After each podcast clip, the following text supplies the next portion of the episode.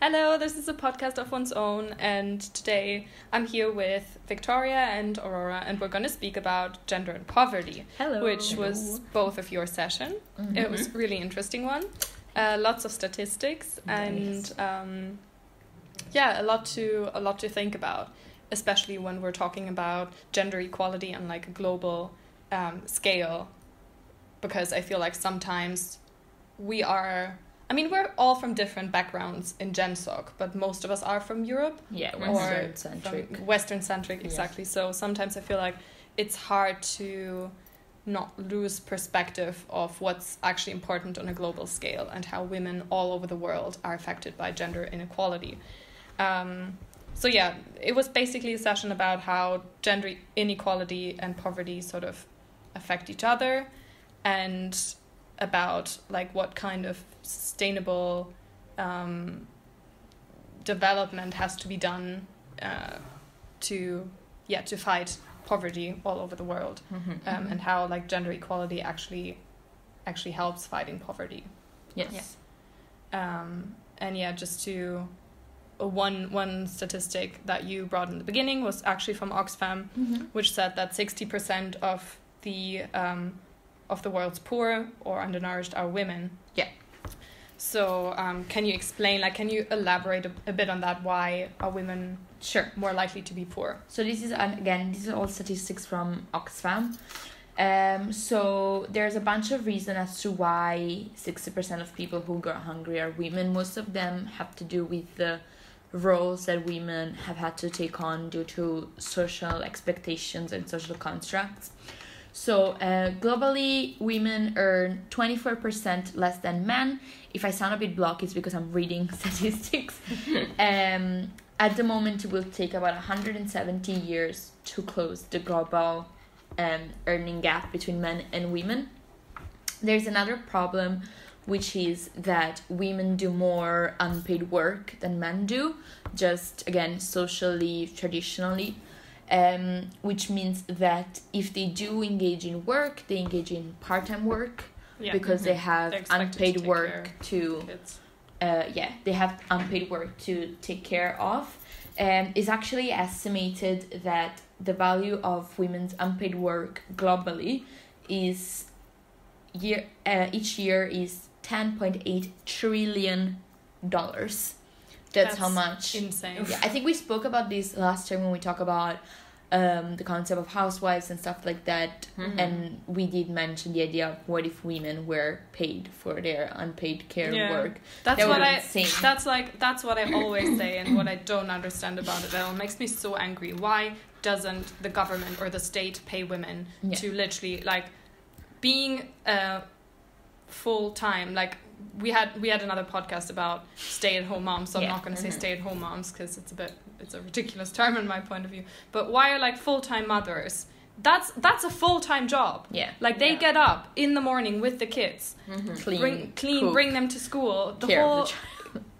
childcare household, like that's not. They Yeah. don't do it because it's like fun all the time. Yeah, no. Yeah. It's like a regular job. It's like fun. There are fun parts about it, but most of the times you're just tired and you don't want. You'd rather Yeah. sleep Yeah. or have some alone time. You know, Mm-hmm. but you can't do it. So I'm like, this is completely ridiculous. Because at the end of the day, the kids are like. Those those are the future generations. Th- those are the, this is the future workforce. Yeah. They are keeping the state alive. So why are women not paid? And then or or you know in Yeah. some families obviously it's the dad who stays at home Yeah. um with the kids so I think we're gonna talk about paid, a bit yeah. that later, but also there's another thing which is a lack of at higher education for women too. That's part of the problem of uh, how gender equality feeds into poverty, because and it's um in for example in developing countries, if you know that a man is gonna earn more by having a high higher skilled job and you only have the money to send off one of your children to school or to good school you're gonna send off your son because Mhm. they're the one who's gonna earn more money earn more money yeah. and the girl is gonna help you out and do un- unskilled jobs unskilled labor Like jobs stuff um, yeah. as a matter of fact 75% of women in developing regions are in informal economy. So for example agriculture and things like that where they're not protect they're not very protected with employment contracts. They don't have a lot of legal rights or social protection or at least there's a lack of knowledge around that. So it's hard for women in those type of jobs to even break the poverty cycle and escape for those job from those conditions because they're not paid high enough Mhm. to actually be able to get financial independence as well Mhm. and so just that is part of like those are some of like the reasons behind why uh or the reason that research has tried to give as to why women experience poverty more than men Mhm. but um there's also we've ta- we, we were talking about this a bit now just when you were talking about how women are the ones who not women but people who stay at home to care of their children which are traditionally more women Mm. how they are the ones who care for the next generation and there has been a lot of economic theory being developed around sustainable development which is very basic economics but i just don't see how you know maybe we should consider women too as Mm. part of the of the of the labor force Yeah. but if maybe that would were- actually benefit Yeah. the state Mhm. and you If- know they they'd be able to like pay higher taxes which could then be reinvested in like education and stuff or So, even by having more disposable income they would be able Mm. to purchase more purchase yeah. Mhm. consume more which would give which obviously as like for the economy the the unofficial anti-capitalist society is a bit tricky but i mean that's that's how it works that's Yeah, how, I mean, that's the a system we live in you know so- that's yeah. a, but it's also like the basic economic theories Yeah. of like putting money back into the Mm. into the society so that Mm. people earn more are able you know like it's, it's a cycle isn't it but Mm. simultaneously while you're doing that you're also ensuring that those who care for children Mm. are more are happier have shorter working days because if you Mm. have to do unpaid work and paid work at the same time your quality of life is gonna be worse yeah but Mhm. you're ensuring that your kids have from both of their parents Mm. have healthier have an healthier growing experience basically and you also ensure that you set the right example for the future generation so that even the future generation will be able to have achieve more gender equality and thus be able to make word make the word more sustainable not in the sense of ecological sustainability but social and economic sustainability as well. Yeah. Yeah.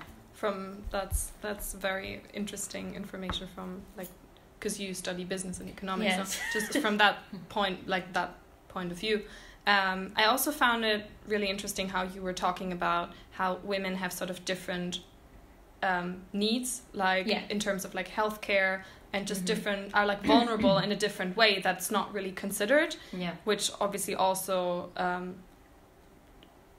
you know plays into that whole uh, inequality inequality thing um, so we were speaking for example about period poverty yeah and how that's Mhm. only now become like a thing that people are aware of and that we see that we have to we have to fight it and I mean obviously in Scotland there's been like a big movement Yeah, am I wrong in um, saying that today they passed a Yes, law to just- make just checking up uh, think so. period products completely free? for everyone Yeah. yeah, Yeah. yeah because obviously here at university which is which is amazing and it's only it's only there since for like it's been it's been there for like a couple months that Yeah, like, I don't think it's we been that long. we get um the products like menstrual products and everything tampons and pads they're in the toilets now finally Yeah. uh, we don't have to pay anymore because obviously there's the pink tax as well which puts the same tax on these products as it does for cosmetics and like makeup and stuff like women had a choice like we choose to bleed Mhm. once a month no no we don't um so but yeah I um, think sorry, just to go. This has nothing to do with poverty, but I was on the luxury tax because in Italy it's a lux- Mhm. luxury tax. mm, There was this one person. Did you guys show me it? That was like, well, actually, a woman just bleeds eight, seven days a month. Seven days usually bleed this much milliliters. For this much milliliters, oh you need like this it's many only pads. one So it's only so, one- yeah and you're just like oh No. my god you. No.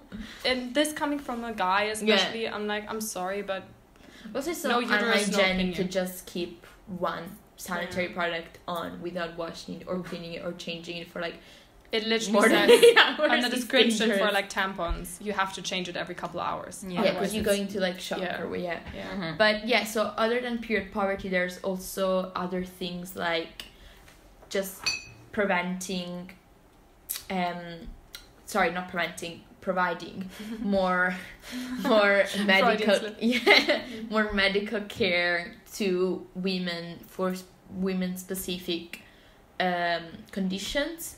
Yeah. So, for example, in develop, for example, developing countries still have a problem with mortality mortality rates at birth for the mother and Maternal from child. Yeah, maternal yeah. deaths. Thank you. I couldn't remember the, the word maternal death. So there is the question of why shouldn't we provide more for that? That's very gender specific. There's a very gender specific, Specific issue Yeah. Mhm. so that but also providing better sexual education to women too as to like preventing them From to even- contracting diseases so providing better sexual education at the same time giving uh, medical con- care to conditions that may ostracize them from society so for example i read about obstetric fistula which is a medical condition in which a hole develops in the birth canal as a result of childbirth and it can result in incontinence uh, for women and in some cultures or some um, yeah places when a woman ends up having that condition she's ostracized by her Mm. husband and her society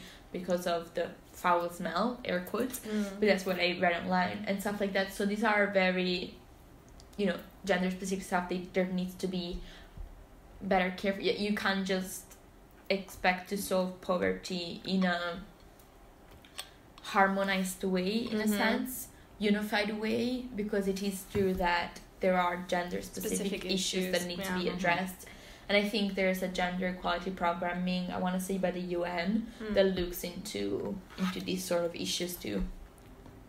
Yeah, but also um, another thing why I think, especially like the whole fighting period poverty is so important as well. Um, it literally prevents. I mean, obviously, we've we've spoken about how girls don't receive the same education as guys in certain countries, but also if you if you're on your period and you don't have anything to prevent the blood from like flowing out basically um you're not going to go to school like No. Yeah. you're not going to and it's the same here it's the same in like all over the It's world like you it prevents you from receiving like proper education and you won't you just won't go I think it's also very time consuming if you Mm. have sanitary products that are not pads or tampons or this Mm. and that, but it's like the traditional cloth, Mm. Yeah. which takes time to clean, Mm. and especially if you don't have access to, um, how do you call it in English? Like a water system in your Like house. I don't running know. water. Yeah. Yeah, running. Thank you. But you have to. I just didn't remember the word in English. but if you have to like go somewhere to be able to wash it, and it's you know for seven days, and Mm. like that's very time consuming, Yeah. and that is gonna be Mhm. your biggest concern. You know, Of it's course, just yeah. yeah, yeah just you just can't live your life like yeah, Mhm. yeah. it's just different for like that Yeah. Uh that period of time pun not intended. I just realized that. Um yeah so aurora you were speaking about uh, poverty and gender in the uk because we've talked a bit about um poverty and, and problems in developing countries and gender issues there. How how are things in the uk Um, not good. surprise surprise Um, I mean, I started off the session just by like um, defining what like a poverty line is, Mm. because often we see like statistics talking about so and so many people are under the poverty line. Yeah. Um, so generally, there is two ways of defining it. There is um, relative measures and absolute measures. So relative measures just mean how much resources do we have relative to everyone else. mm-hmm. I might be really oversimplifying these, probably more complicated than that, but Mm. technically, how, how relative to others, how many resources do you have? And absolute is you, um, there's a set amount of resources you need to have to have a decent standard of living. Yeah. And if you're under, if you don't have those resources, then you're under the absolute poverty line. Um. So, just like it was just I don't know, just looking up like I knew it was bad because like I have sociology, so I, I like I studied that, so I knew that was it wasn't great. Um, but it's still shocking to look up the statistics and see The how numbers, how yeah. bad it is. And I also knew the UK is especially bad when you compare to like a lot of European countries. Like Scandinavia. I mean, Yeah. yeah. Um, but also generally, like it's not obviously not the worst place to be in. And I don't want to be like, oh god, the UK is so bad when there's way worse place places to be. Um, But you can still but say that it is quite to a lot bad, of yeah. other Western countries, the UK is just not doing well with like um the poverty issue. Mm. So if you look at how many, about twenty two percent of all of the UK's population are under the poverty line, and that's just And way that's too out many. of out of sixty six point four Yes, million people. fourteen point three, about fourteen point three Yeah. million people. and that's Fourteen so point many. three million people Yes. in the UK live in poverty. don't. And then when you just look at it, it's around thirty four percent of children, like poverty is bad Yeah. in all- ev- anyway, but it, especially children shouldn't. Like they shouldn't be under the poverty line. They shouldn't Mm. go to Yeah. bed hungry. They Mm. should have, like, a decent amount of resources to live Mm. Yeah. to start off a good life. But that's just not the case. So who's most affected? Like who are the Um, demographic groups that are most affected? So most by- affected. more likely um, to be under the poverty line. so um, there's also a thing called like persistent poverty, which just means out of the last three years you've been in poverty for a minimum of 2 Mm-hmm. So the most affected, like the most, like the groups that have been in persistent poverty the most are especially um, single parents with children. Mhm. But uh, looking at the statistics, that's where the, like the gender issue comes in. Looking at statistics, well, I think ninety percent of single, Single parents, parents are are women. so if you look at that, and you see a massive gap between how many, how more affected single families with children are, Mm. you'll see that there's the whole issue of like gender pay gap. The fact that if you want to take care of the child, you have to have a full time job. But if you're a single parent, someone needs to look after the child. Yeah. So you need to affect, uh, you need to afford daycare or some sort of Mm. care, especially if you don't have another. Like maybe you have your parents as a support system. So I'm not saying everyone doesn't, but a lot of people just won't have that, or their parents will still also work Yeah. because it's not like so you're more likely like, to yeah. take a part time job. So you're more like take a part time so job. You already less get money paid, paid and you less. can't progress yeah, in your and you profession. can't progress. Yeah. So there's just a lot of like you just kept in this like Mm. Cycle that you can't get out of, and then you try to like take care of the child. That also doesn't really work. It's like it's just a whole whole issue. Mm. Yeah. And then looking at like just the the the air quote benefit system in the UK, Kaylee also pointed like yesterday out. It's not really a Oh, benefit yeah. system. Yeah. Yeah. it's not. The system, very the bad. system in the UK is based on sanctions and punishment mainly. Mm-hmm. What does that mean? So it means, I mean, we we looked at that in, in class. Um, for example, there was this case of, I think it was a single mother who called up, and she was like, "I need this extra pay." Like she was like, "I need this extra benefit," blah blah blah. And they were like, "Well, you're clearly able to." I don't quite remember the case, but it was something like, "Well, you have a job and you're clearly able to call, and you still have a house, so you don't need it." So she didn't get the extra money. Wow. So I'm like, it's all. You have your basic needs met, I know, so and I'm like, So as long as you have a cell phone, you don't really need food, right? Yeah, and I'm like, it's especially fine. like, uh, that's already really bad if it's just one person, but it just doesn't consider the fact that there's another child, there's a, Mm. or like multiple children often are the Yeah. case as well. It's just single families doesn't mean it's just one child and one mom. Like it can just be a s like a mom and then a Mm. multiple children. Or obviously, I don't want to like exclude the dad, but as we said, ninety percent of cases women. Mm. So it's just the the benefit system is a lot of It's like you need to prove continuously that you're like not in a like good condition yet you're lacking the resources Mm. and then often it's like, well, you're able to work or you're already spending this time. It's just not taking a lot of things into account. Mhm. Um, And it's basically like speaking, like we always do, and talking about intersectionality. mhm. So yesterday we had a phenomenal session um, was so about. Mm. feminism and disability, Mhm. um, where our member, like our member Kaylee, she she held the session, and yeah, so she was also speaking about how disabled people are way more likely to be poor, Yeah. obviously because it's less likely Mhm. for them to receive proper education because of social stigmas Yeah. and hence to get a job that actually pays your living expenses and same goes for ethnic and yeah just like other minorities um, Mhm.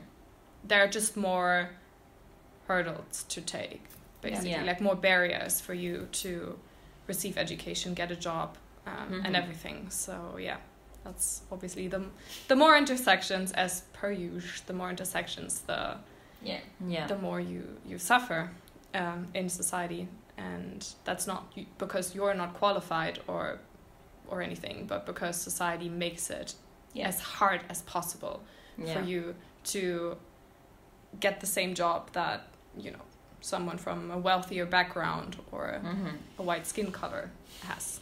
Yeah. So the last thing we we spoke about in the session was global warming, and we're also having a session coming up. It's probably going to be a collab with the Sustainability Society, hopefully. Excited for that. So we're going to talk about how um, global warming and sustainability are feminist issues because they tend to affect women more. Um, so yeah, how um, how can we push for like an economic growth in a sustainable way? That's the question that we asked. But first, maybe can you explain or elaborate a bit on how um, climate change Yeah. is a feminist issue or how it concerns women more? Yes. So we said before that women in developing countries are the ones who do most of the agricultural labor or land labor. Mm-hmm. Mhm. So if climate change was to affect the lands, if you think about floods or Mm. rains or that those type of, of issues extreme heat. or yeah. or the other exactly the other Mm. hand extreme heat um i don't remember the word in, in english but um yeah so extreme heat and dry land basically Mm. they would be the ones who would have to respond most with like to Mhm. those changes and that is also like obviously that means that everybody would be affected Mm. you know by climate change Mm. and there is an issue of would developing countries be more affected by climate change anyways but there's also the issue of would climate change affect women in poverty the most Mm. because they're already doing those jobs that Mm. would have to who rely on on natural resources So obviously, if you um, if there's a like a flood or um, a hurricane or whatever you say that's obviously caused by the climate crisis, um, it would affect the world's poor obviously more because if you lose your home, you're not you don't have any resources. You can't just move Yeah. into a new place. You have no money to rebuild it. You you lose your entire, you know, like foundation and everything. Um, and since most of the world's poor are women, obviously women Yeah. are disproportionately affected by climate change. Um, so yeah, that that does make sense. Um, and then I remember we were watching a video where we were talking after a bit about like how um, how gender responsible climate actions are Yeah. because obviously we've really seen interesting i think we have seen a lot of change and like people especially young people young girls pushing forward um like greta thunberg and like everyone just like sort of speaking up about how climate change climate the climate crisis is real and we have to we have to um you know um we have to change our the way we live and action has been taken but how how does it actually take into account the actions that that's been taken how does it take gender issues into Mhm. account because like we said before women sometimes they have different schedules different needs Yeah. and it's often not considered by those those action plans and also because there are literally no women on the board to speak up about the issues that affect women mm-hmm. Yeah. Yeah, I think part of the one of the things that I found most interesting about the video that we were watching mm. and that really I never thought about what you were saying about scheduling and stuff like that. There was a bit about like yes, we can make bus or we can affect the bus fares or robust times in Mhm. order to prevent climate change or in order to um, reduce the amount of car usage and stuff like that Mm. but we need to make sure that those times that we we apply those fares that we apply are actually convenient not only for women but for any other minority so Mm. it's a view Mhm. on climate change policy that takes into account the fact that policymakers should not be only people who are already in Mm. charge yeah because people who are already in charge are usually people who are white men so Mhm. So- again it's So, that yeah. it's, it's that whole idea of like having to have ways to make sure that women women in developing countries as well though they are like like obviously we're talking about like young girls and Greta and stuff like that but they are the ones whose voice are being heard together Mm. with the ones of maybe expert engineering expert or whatever expert Mm. together the two voices need to be considered together in order to make sure that the policies that come out of it not don't just are not just white activism Mm. but they're actually effective for the wider society Mhm. i think even based on the session we had yesterday with Kaylee about disability and feminism and if you think about a lot of the climate change initiatives that are taking place a lot of them are ableist and very privileged buses you shouldn't take a car Mm. or the bike i think i read somewhere like bicycles are everybody can use bicycles Mm. not everybody can like Yeah. yeah it's very ableist as well Mm. and uh, the buses as well like yes the uk at least edinburgh has decent i would say bus services for Mm. disabled people but if you think about italy or at least naples where i'm from i don't Mm. think there's one single bus that is like Mhm. really accessible right okay yeah i'm i mean i'm from berlin Yeah, so it's we a bit so it's a different. bit different there but yeah um it's just it, it takes longer like Yeah. it, i mean you can't just walk down the stairs you have to wait for the elevator to take you down to the platform then you have to Mhm. get on the subway or onto the bus like it just takes more time and yeah um so going back to like the whole climate change climate crisis issue the video we were watching was basically saying how not just like the the projects that are funded by the government um, shouldn't just employ like technical experts like people who know like how to how to put it into action but also social and gender experts um, and climate funds need to employ women because obviously they they'll know they'll know yeah you need to have the Mhm. voices of the people Mm. who are primarily affected Yeah. Mm, because otherwise you know yeah. what's the point like you can have something that is technically impeccable Mm. and it's the biggest renewable source of the century and it's Mm. amazing but then you actually try and apply it and it's not doable for anybody who's actually actively involved i think that's Mm. you know i think that needs to be part of the of the conversation and i do think that sometimes activist movements tend to be not communicating with one another I also think, and I want to bring this up in our sustainability session, how the I was so I was talking about in the session how I find it interesting that most climate activists are young girls.